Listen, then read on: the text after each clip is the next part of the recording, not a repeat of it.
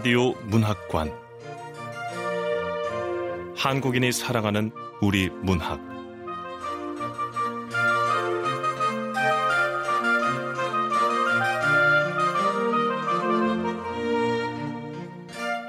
KBS 라디오 문학관 오늘 함께 하실 작품은 2018 이상문학상 대상 수상작인 손홍규 작가의 꿈을 꾸었다고 말했다입니다. 손홍규 작가는 1975년 전북 정읍에서 태어나 동국대학교 국어국문학과를 졸업했습니다. 2001년 단편 바람 속의 눕다로 작가 세계 신인상을 받으면서 작품 활동을 시작했죠. 2018 이상문학상 대상 수상작 손홍규 작가의 꿈을 꾸었다고 말했다는 이번 주와 다음 주 2주에 걸쳐 방송해 드리겠습니다. KBS 라디오 문학관 한국인이 사랑하는 우리 문학 손홍규 작가의 꿈을 꾸었다고 말했다. 그 첫 번째 시간 지금 시작합니다.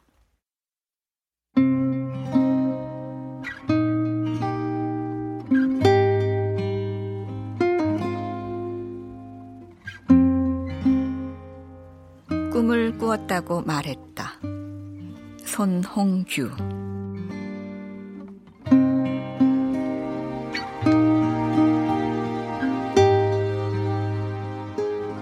이윽고 문이 열렸다. 술을 마시던 사람들이 약속이라도 한 듯 일제히 고개를 돌려 출입문 쪽을 바라보았다. 떠들썩하던 술집이 갑자기 조용해졌다. 숨 막힐 듯한 고요였다. 아직 날도 저물지 않았건만 벌써부터 이 술집에 퍼질러 앉아 밤을 기다리는 이들은 대부분 이 동네 토박이었고 젊은 시절부터 불안당으로 불리던 자들이었다. 문을 열고 들어선 이는 스무 살도 채 안 돼 보이는 청년이었다. 검은색 양복을 입었지만 교복이라도 입은 것처럼 어색해 보였다. 그럼에도 세상의 모든 종류의 사람을 만나본 것 같은 인상을 풍겼다. 청년의 어깨에 내려앉았던 늦은 오후의 설핏한 햇살 한 줌이 더러운 술집 바닥으로 흘러내렸다.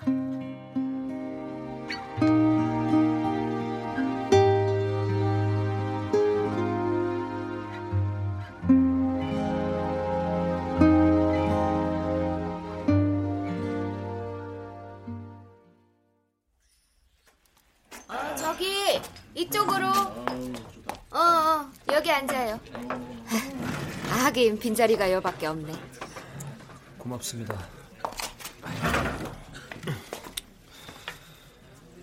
젊은이가 상주라. 큰일 치르느라 힘들겠구만. 술 줘요? 네.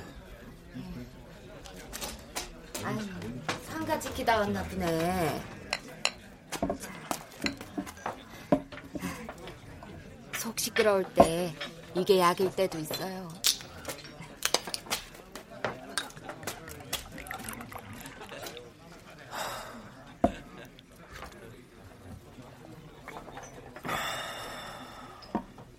어메, 이 저 청년 상장이 왼 팔에 있고 검은 줄이 두 줄이요. 모친상. 저 표시는 모친상을 당했다는 거야. 참, 잘난 척하게. 아니 나도 그 정도는 알아. 아, 저 청년 가슴 속에 슬픔을 묻어둔 사람 같아. 뭐라고요? 뭘 품어? 음, 아니, 아니야.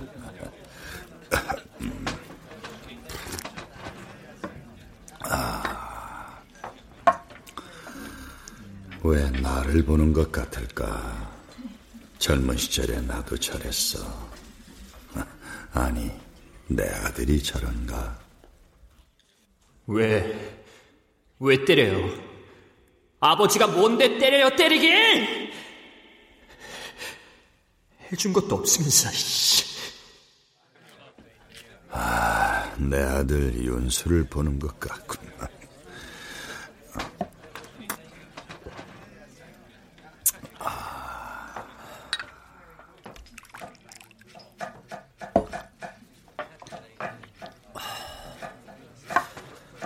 청년은 이따금 고개를 돌려 맞은편 벽위 높이 달린 창을 바라보곤 했다.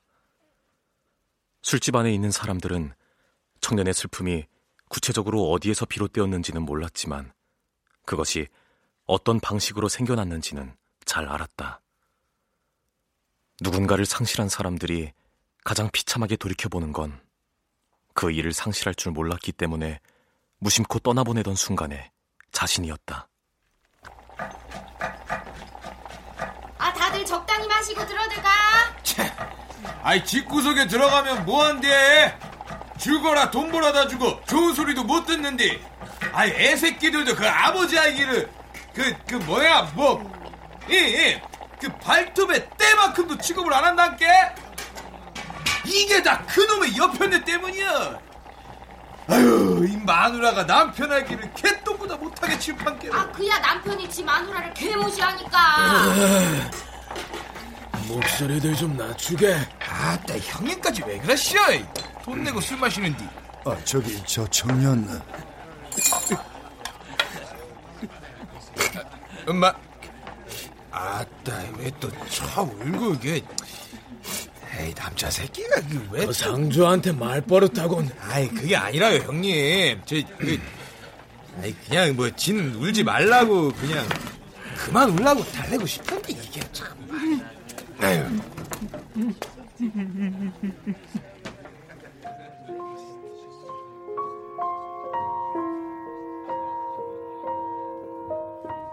그들은 아내나 자식들이 울 때에도 소리치고 윽박지르고 비아냥거리며 살아왔기에 누군가를 위로하는 방법을 아예 몰랐다. 그들이 위로에 서투른 이유는 별로 위로받으며 살아오지 못한 탓도 있지만 그처럼 우는 사람 앞에서 소리치고 윽박지르고 비아냥거리는 게 그들 나름의 위로하는 방식인 탓도 있었다.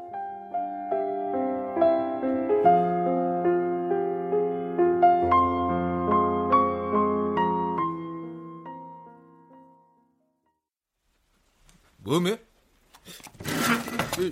그, 그 청년 그 뭐다냐 그막쳐 아니 아니 아니 그 눈물 흘리던 그 청년 그 어디 갔다냐? 아이고, 그러게. 가는 것도 몰랐네. 꿈을 꿨나? 아따 꿈은 아니지라 이 단체로 다 봤는디 쳐 우는 것도 봤고 아이고, 술값도 놓고 갔어. 어? 아유, 상장을 놓고 갔어요. 그 팔뚝에 차고 있던 그거 말이요? 이 갖다 줘야 하는 거 아니요? 아우님들 소용없는 짓이야. 필요 없으니까 두고 간 거라고.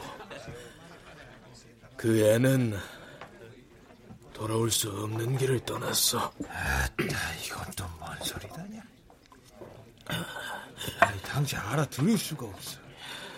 아유 하여튼 다들 잘난 척 하기는 그 가방끈 좀 길면 다요. 저 청년은 우리하고는 달라. 소중한 사람과 헤어졌을 때, 뭔가를 잃어버렸을 때, 우린 곧바로 슬퍼하진 않잖아. 아따 형님 좀 쉽게 쉽게 얘기하시오. 예. 뭘 그렇게 꼬아서 얘기를 한다냐? 그니까 부모나 마누라가 먼저 뒤졌을 때 말이야. 예. 내가 살아보니까 그렇더라고. 시간이 지나고 그 사람이 없다는 걸 확인했을 때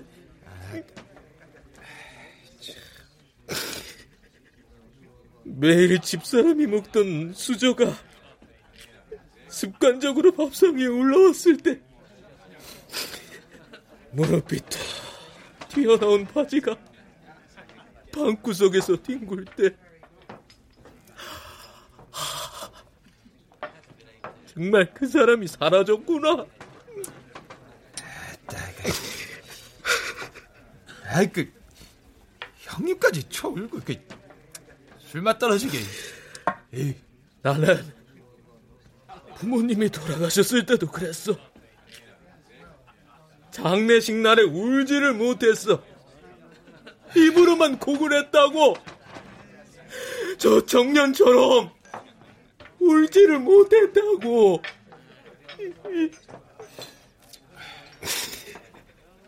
근데, 근데 시간이 한참 흐른 뒤에 가만히 방에 누워서 전장을 보는 뒤 그냥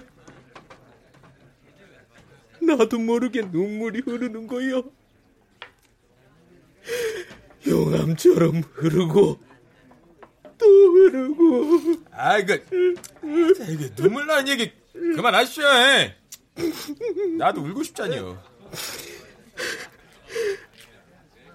그 아이의 두 눈에서 용암 같은 눈물이 흘렀어. 난 저 나이에 저러지 못했는데.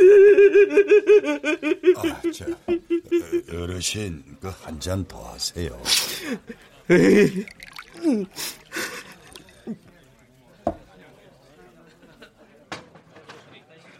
노인은 고개를 보일락 말락 끄덕였다.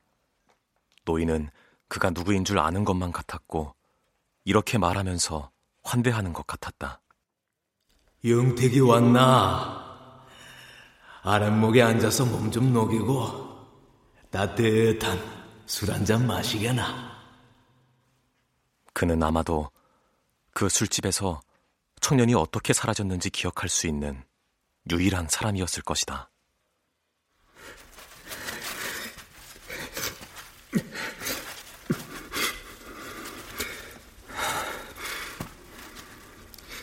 주먹을 쥔 손으로 눈물을 훔친 청년은 왼쪽 팔뚝에서 상장을 벗겨내 손에 쥔 채 한동안 그것을 물끄러미 내려다보았다. 거기에 해독할 수 없는 문명이 적혀 있기라도 한 듯이.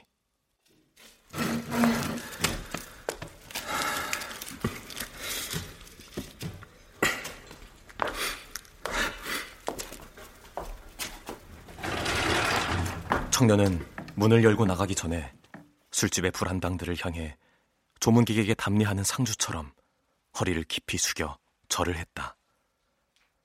바깥은 어둑어둑하고 싸늘했다.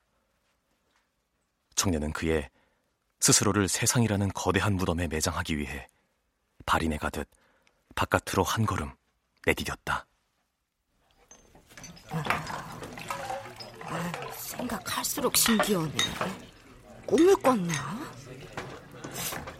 아, 그 젊은 상주 언제 갔지? 청년을 붙잡았어야 하나? 아니야. 울고 싶을 때 필요한 건 혼자 있는 거야. 그래서 나도 저 나이 때 저랬다고. 뭐요? 아, 저 나이 때 김씨도 저랬다고? 누구나 젊었을 때가 있지. 그래서 후회를 하는 거고. 에휴, 나도 그랬는데. 우리 아버지 돌아가셨을 때 저렇게 울진 못하고 상관 지켰어. 아 참말이야. 나는 저 시절에 저 시절에 청년을 지켜보던 내내 그도 불안당처럼 청년 시절의 자신을 만났다. 이 청년은 지금의 그처럼 말수가 적고 눈빛이 탁했는데 청년이 자라고 늙어 지금의 그가 된 것이 아니라 지금의 그가 자라고 늙어 그때의 청년이 된 것 같았다. 청년은 감정 표현이 서툴렀고 지금도 여전히 서투른 그와 비슷해 보였다. 나도 저 시절에 애들 엄마 처음 만났을 때 저렇게 서투르고 말이 없었어. 그리고 그때 내 눈에서, 내 눈에서도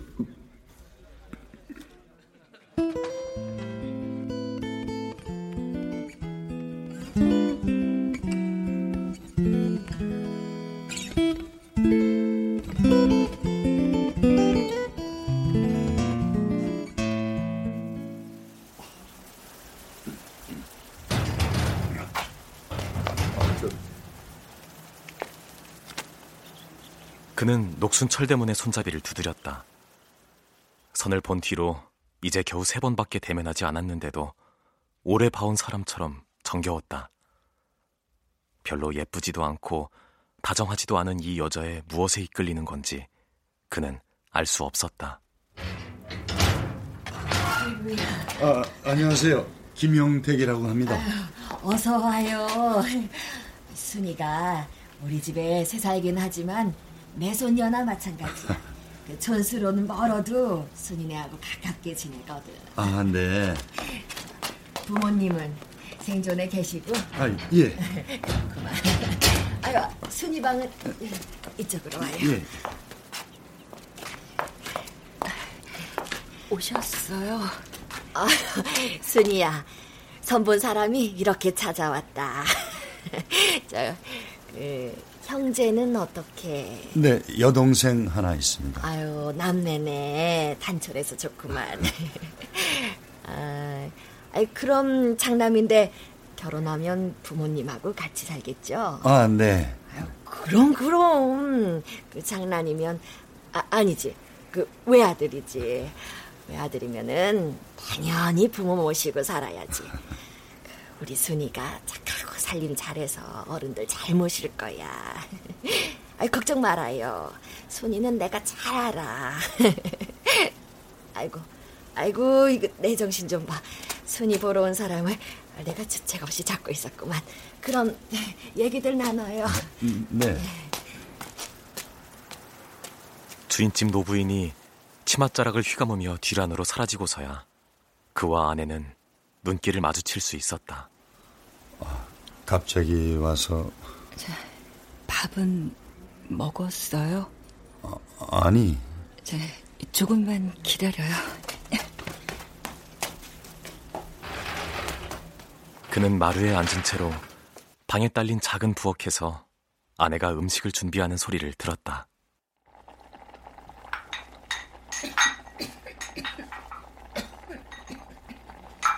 신혼 살림을 장만할 때 좋은 풍로부터 하나 구입해야겠어. 청국장? 청국장을 끓이는구나. 나 청국장 별로 안 좋아하는데.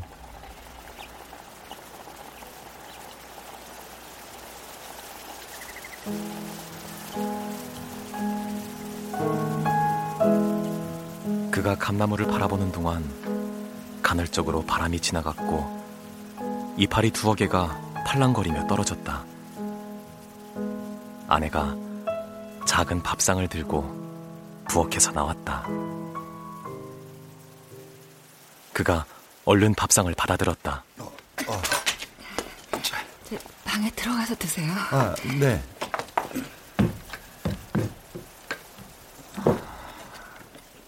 두어 사람이 누우면 꽉 찰 작은 방이었다. 밥상 위에는 밥 한 공기와 청국장찌개 한 그릇과 김치와 무말랭이 종지 그리고 수저 한 벌이 있었다. 방문은 열어둔 채였지만 아내는 안으로 들어오지 않았다. 아내는 그와 비스듬히 보이는 마루 끝에 앉았다. 어서 드세요. 아,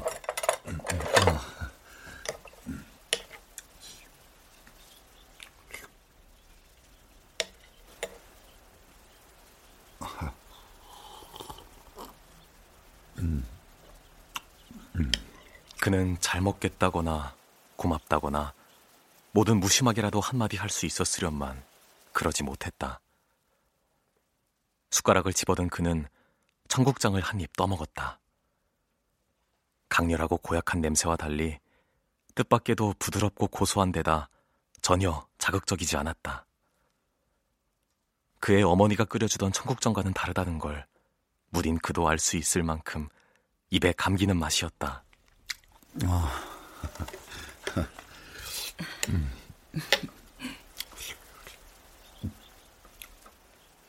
그는 아내 쪽을 보았고 아내도 그를 보았다. 그는 아무 말도 하지 않았으나 아내는 고개를 보일락 말락 끄덕였다. 예쁘지도 않고 다정하지도 않은데 그냥 이 여자하고 평생 살 수밖에 없겠어.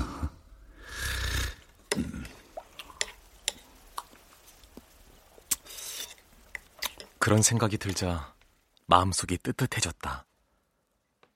얼굴을 붉히거나 눈물을 흘리지는 않았지만 괜히 울고 싶어졌고 그런 심정을 행여 들킬세라 고개를 숙인 채 아직 아내는 아니었지만 아내가 될 게 분명하며 아내일 수밖에 없고 과거에도 미래에도 어쩌면 전생에도 다음 생에도 아내일 것 같고 아내여야만 하는 아내가 차려준 최초의 밥상을 말없이 달게 먹었다. 여자의 눈에 남자는 그다지 미쁘지는 않았으나 허둥대는 모습이 보기 좋았다.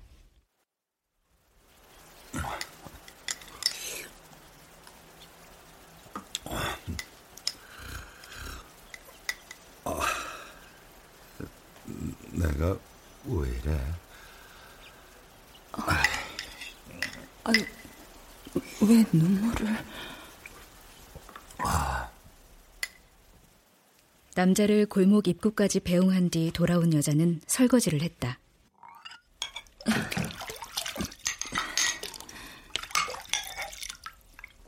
여자에게는 밥그릇도 국그릇도 수저도 단 한 벌뿐이었다. 먼 친척인 이 집으로 새 들어온 뒤 시장에서 새로 구입한 것들이었다.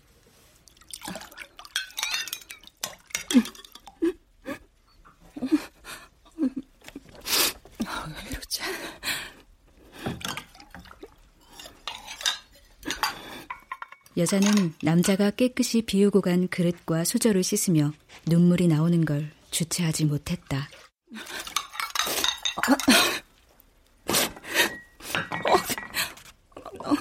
이렇게 눈물이.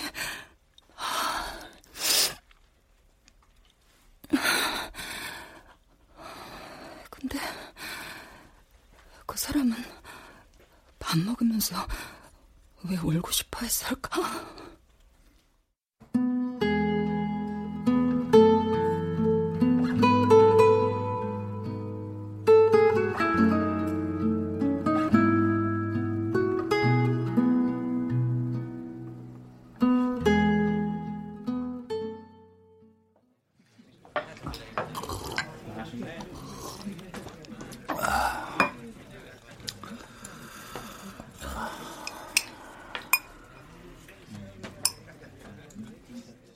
그는 물컵을 만지작거렸다.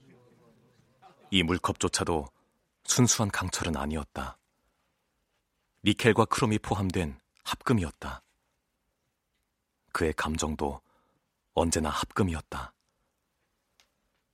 그에게도 꿈이 있었다. 그리고 남들처럼 꿈을 꾸지 않으려고 애쓰게 되는 순간이 왔다. 꿈을 이루기 위해 노력하던 시절을 지나니 어느 순간 꿈을 포기하기 위해 애쓰게 되어버렸다. 언젠가 아내가 그에게 이렇게 말한 적이 있다. 당신은 한 번도 아이였던 적이 없는 사람 같아요. 뭔 소리야? 감정이 없는 사람 같아서. 뜬금없이.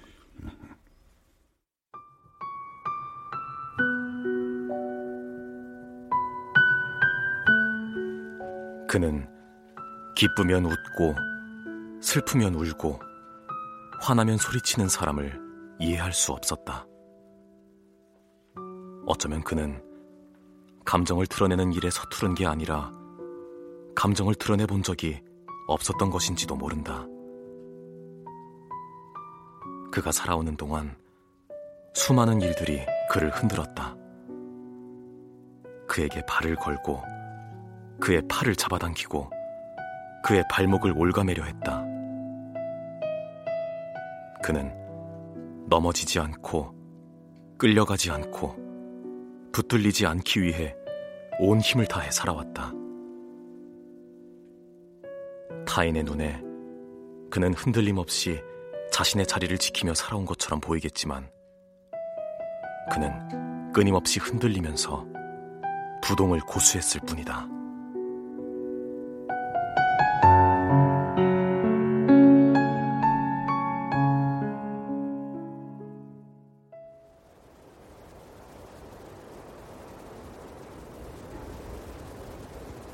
그는 점포에 지퍼를 올리고 옷깃을 세운 뒤 차갑고 어두운 골목으로 나섰다. 술집을 나올 때는 청년처럼 공손하게 인사를 하고 술집을 빠져나왔다.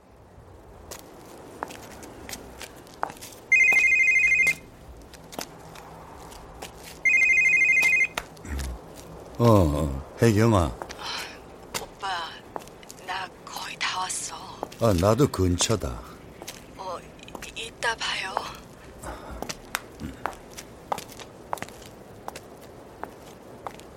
여동생은 일정한 직업이 없이 이런저런 일을 하다 그만두고 새로 시작하기를 되풀이했다. 그러기를 벌써 5, 6년째였다. 여동생의 나이는 그보다 7살 아래였다. 그런데 7살 많은 누나라 해도 될 만큼 폭삭 늙어버렸다. 먹고 사는 것도 겨우 감당하는 형편인데 부득부득 우겨 어머니를 모시겠다고 데려가는 걸 말리지 않고 내버려 둔 건 그의 살림도 기울 대로 기울어져서였다. 5, 6년 사이에 여동생은 세 번 손을 벌렸다. 오빠, 미안해. 자, 200만 원이야. 이번이 마지막이다. 응, 알아. 고마워, 오빠. 지난번에 100만 원씩 두 번 도와준 거 애들 엄마는 몰라. 진짜 미안해, 오빠. 혜경아, 정말 이번이 마지막이야. 나도 어려워. 지난 추석에 얼굴을 보았으니 그리 오랜만은 아니었으나 그새 여동생은 전혀 모르는 남이라 해도 될 만큼 쪼그라져 있었다. 환갑이 내일 모레가 아니라 죽을 날을 받아둔 사람인 것만 같았다.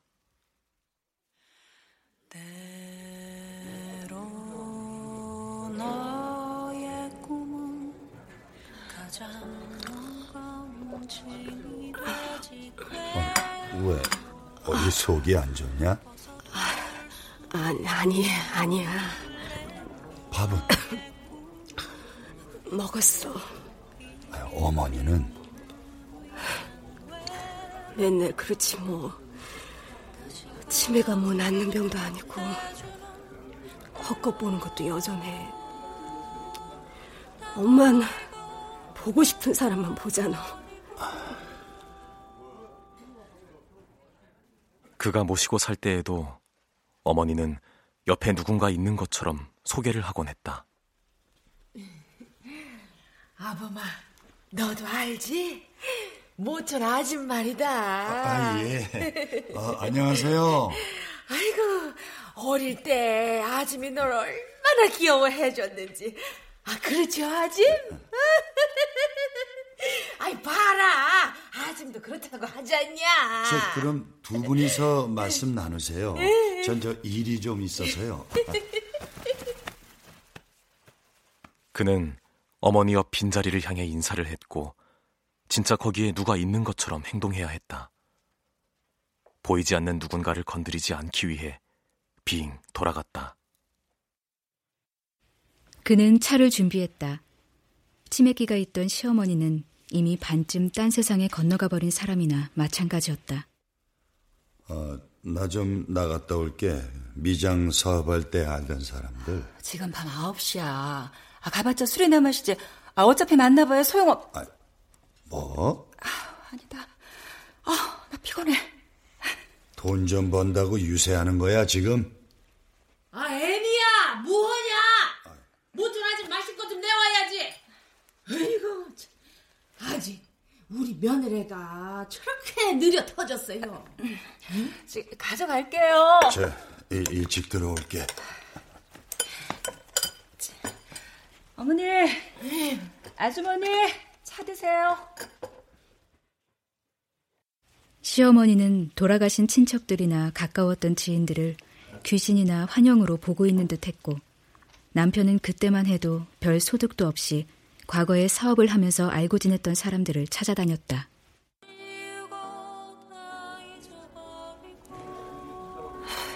신기해. 엄마가 알고 지내던 사람들이 귀신이 돼서 엄마를 찾아오지만 아버지가 온 적은 한 번도 없잖아.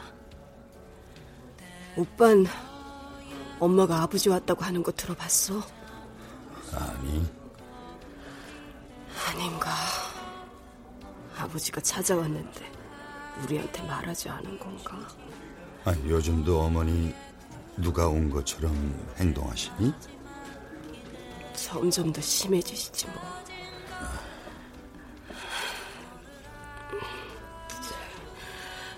저기 오빠 돈이라면 없다. 지난번이 마지막이었어.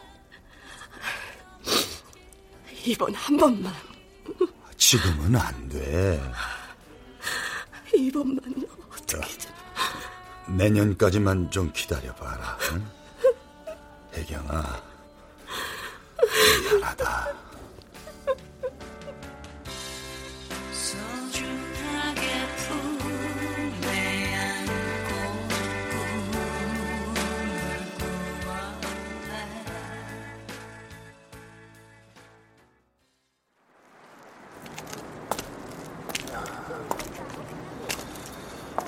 커피숍을 나왔을 때는 9시 즈음이었다. 도시의 불빛들이 하늘에 희미한 빛의 장막을 드리웠고 하늘은 어디선가 몰려온 구름들 탓에 빛바랜 탱화 같았다. 횡단보도를 건너는 여동생의 뒷모습을 보며 그는 가볍다고도 무겁다고도 할 수 없는 비애를 느꼈다. 그러게 왜 그런 놈을 만나가지고? 결혼을 했으면 잘 살든가? 하나 있는 자식 놈은 또 왜 그 모양이래 응? 감옥까지 들락거리니. 에휴, 아니다. 내가 뭐라고? 나도 자식을 그 모양으로 키워놓고 무슨 자격으로 그의 가슴 속에서 동생에 대한 애정과 증오가 밀물과 썰물처럼 갈마들었다. 그때 혜경이는 왜 강아지한테 돌을 던졌을까? 그렇게 강아지를 좋아했으면서.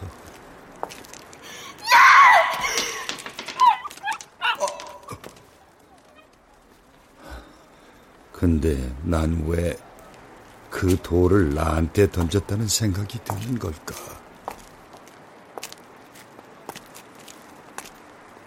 불쑥 그날이 떠올랐던 이유가 무언지는 알 수 없지만 그날처럼 그의 얼굴이 부끄러움으로 달아올랐다.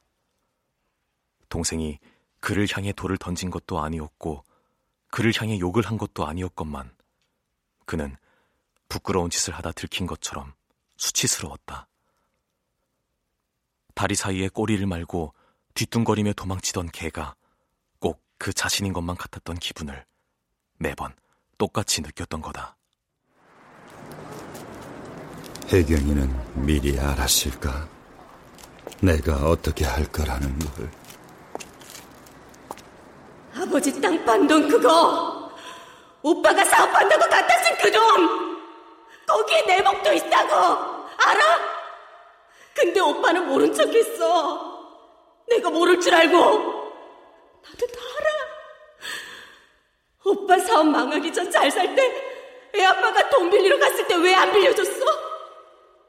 그냥 달라는 것도 아니고 빌려달라고 한 거잖아 오빠가 빌려주기만 했어도 애 아빠하고 나 이혼을 안 했을지도 몰라. 나 이혼하고 애하고 둘이 같이 살 때 오빠 뭘 했는지 기억나? 오빠네도 어렵다면서 말도 못 꺼내게 했어. 그때 오빠네 아파트 살았었구나. 땅땅땅 월세 살았어. 야! 어, 아니, 뭐, 뭐야? 그의 발치 앞으로 주먹만한 돌멩이 하나가 굴러왔다.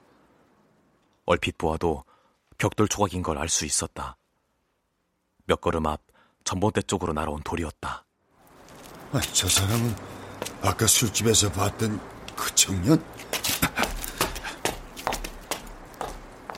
그는 전봇대 아래 널브러져 있는 청년에게 다가갔다. 청년은 또 다른 돌멩이를 찾는지 손으로 바닥을 더듬었다.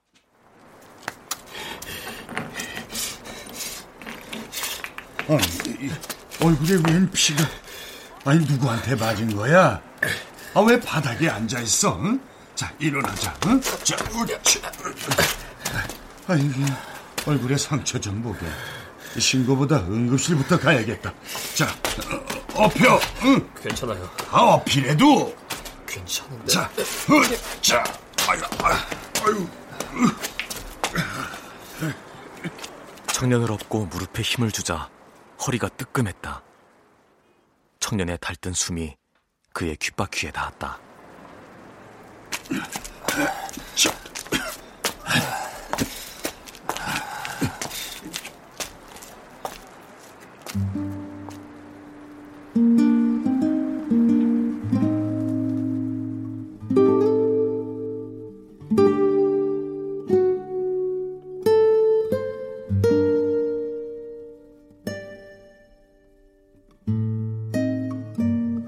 응급실 현관에 이르자 청년이 혼절했는지 청년의 몸이 스르르 미끄러져 내렸다. 그는 상복을 입은 채 누군가에게 두들겨 맞아 피투성이가 되어 응급실 침대에 누워있는 청년이 부러웠다. 그의 삶에서 진짜 사건이라고 할 만한 일은 한 번도 벌어진 적이 없었다.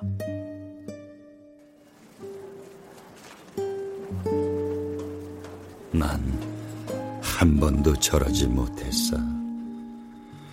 누구한테 속 시원하게 화를 내본 적도 없고, 돌을 던진 적도 없고, 큰 소리로 울어본 적도 없고, 윤수나 주희, 집사람한테 큰 소리로, 나도 오늘 사고 쳤다. 이런 일이 단 한 번도 없었다고. 그냥, 난 그냥 살았어. 이렇게 살아야 되는 줄 알고. 근데 나는 앞으로도 뭔가 일을 저지르지 못할 거야. 쭉 이대로 살 거라고. 나한테는 그럴 능력이 없어.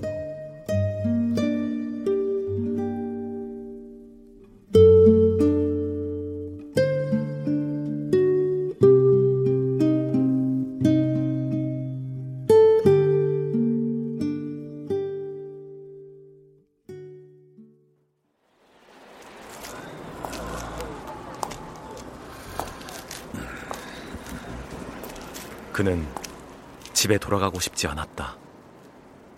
집은 텅 비어 있을 거였다. 아내는 오늘 농성장에서 밤샘을 한다고 했고, 싸구려 원룸을 얻어 집을 나간 딸은 전화도 자주 하지 않는다.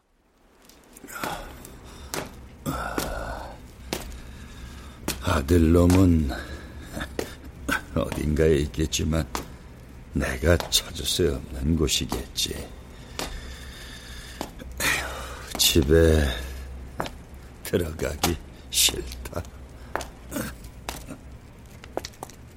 아파트를 팔아 빚을 청산하고 남은 돈으로 얻어 들어간 방 두 칸짜리 빌라가 있는 동네는 벌써 5년째 살고 있지만 여전히 낯설었다.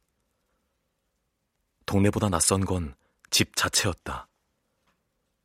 아내가 요리를 하지 않게 된 뒤로 가끔 출몰하던 벌레들조차 보기 힘들 지경이었다. 지금 사는 집으로 이사 온 지 얼마 안 되어서였다. 아내는 오랫동안 주방 보조로 다니던 식당을 그만두고 병원 급식조리원으로 자리를 옮겼다. 아니, 4년씩이나 다닌 식당을 그만두었다고? 왜? 아니 뭐 그냥 멀기도 하고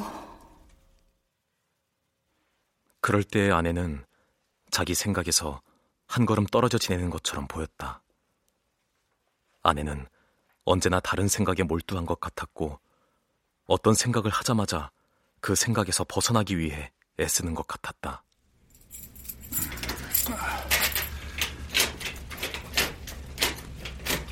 아, 누구라도 있었어.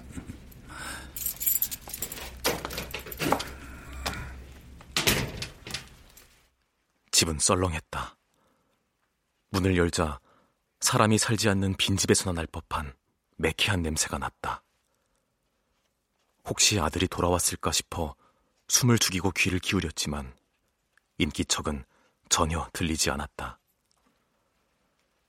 단화를 벗고 거실에 들어섰다. 바로 거기에서 그는 아들의 뺨을 때렸다. 왜? 왜? 왜 그랬어? 때릴수록 아들의 뺨이 부풀어 오르는 게 느껴졌다. 때릴수록 단단해지는 게 아니라 물컹물컹해졌다. 아들은 그가 때리는 대로 맞았다. 그의 손을 피하지 않았다. 왜, 왜 때려요? 아버지가 뭔데 때려요, 때리기! 해준 것도 없으면서, 씨. 아니, 뭐야, 이 자식. 다시 말해봐. 아, 여보! 아유. 이래. 미안해. 그만해, 그만해. 어. 그를 노려보았다. 그도 아들을 노려보았다. 아들의 뺨을 때리면서 그는 알았다. 너 이 녀석. 왜 때리는 대로 다 맞고 있는 거야? 응? 이제 날 안 보겠다는 거야? 그런 거야? 모든 게 끝장난 거야. 윤수야, 이럴 때 내가 이 애비가 어떻게 해야 하는 거냐? 응? 왜 때려, 씨. 윤수야! 아이, 윤수야! 아니, 아유, 왜 때려요? 내 아들 왜 때려? 아, 우리 아들이야. 아니, 근데 윤수가 안 피해. 응? 피하면 될 텐데 다 맞아. 어떡하라고? 응? 나더러 어떡하라고? 아유, 그러게 왜 때려요? 아들한테 해준 게뭐 있다고, 뭐 있다고 때려.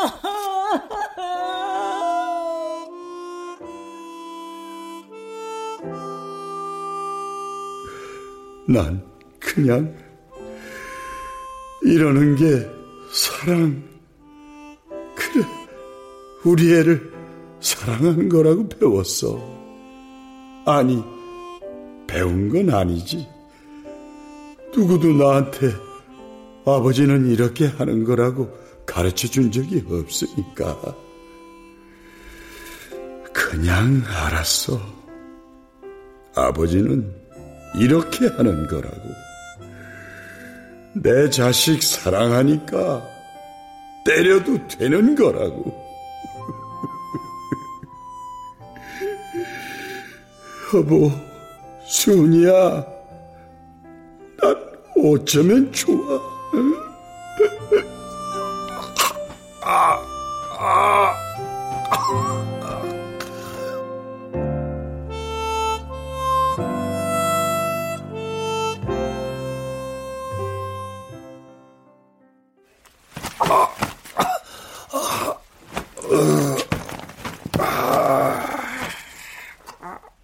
가슴을 쥐어짜는 듯한 통증이 찾아왔다. 참을 만한 통증이었지만 겁이 더럭 났다. 그는 발을 끌며 걸어가 거실 소파에 앉았다. 잠시 그대로 앉아 기다렸지만 수술용 칼로 내리긋는 듯한 통증이 가시질 않았다. 흉통은 천천히 일어나는 파문처럼 두른하게 퍼져갔고 이제 가슴부터 등과 양쪽 겨드랑이 아래까지 번졌다. 숨쉬기가 곤란해졌고 숨이 막힐 것 같은 두려움이 생겼다.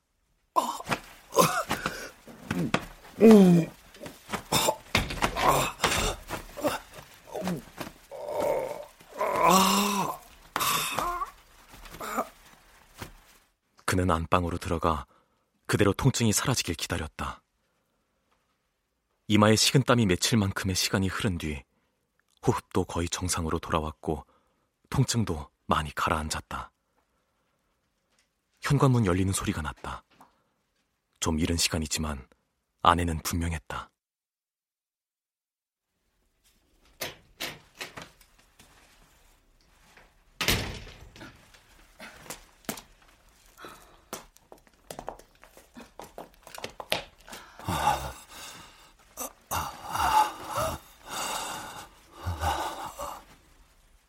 그는 움직이지 않고 그대로 있었다. 눈물이 찔끔 났다. 아파서 나는 눈물이 아니었다. 이런 일은 앞으로 더 자주 반복될 테고 그만큼 죽음도 가까워진다는 뜻일 거였다.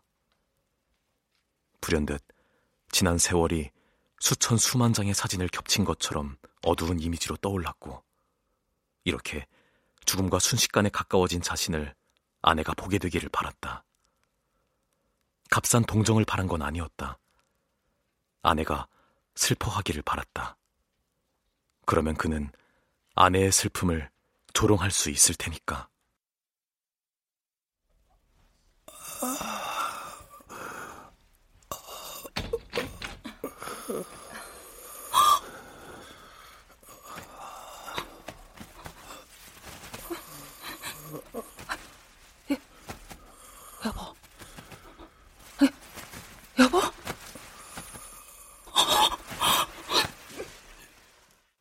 아내의 목소리에 약간의 두려움이 실려 있었지만 그는 대답하지 않았다.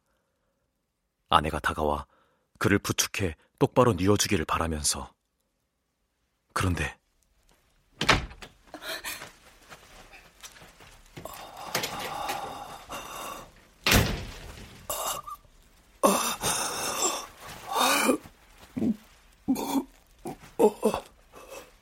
방문이 닫혔다. 사락사락 소리가 났고 현관문이 열렸다가 닫히는 소리가 났다. 그는 오랫동안 기다렸다. 집 안은 괴괴했다. 10분이 흐르고 20분이 흘렀다.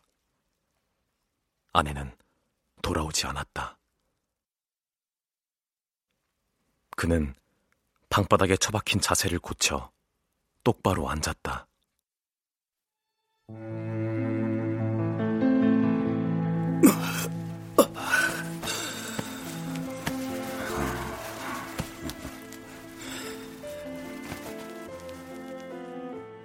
아내가 왜 그냥 가버렸는지 알 수 없었다. 오래도록 그 자리에 앉은 채 그는 아내의 분노와 살이를 생각했다.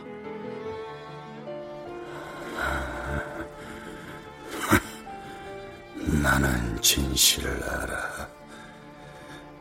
내 가슴에 진실이 있다고. 내 가슴 속에 진실이 있다는 건 내 가슴이야말로 진실을 숨겨둔 곳이거든.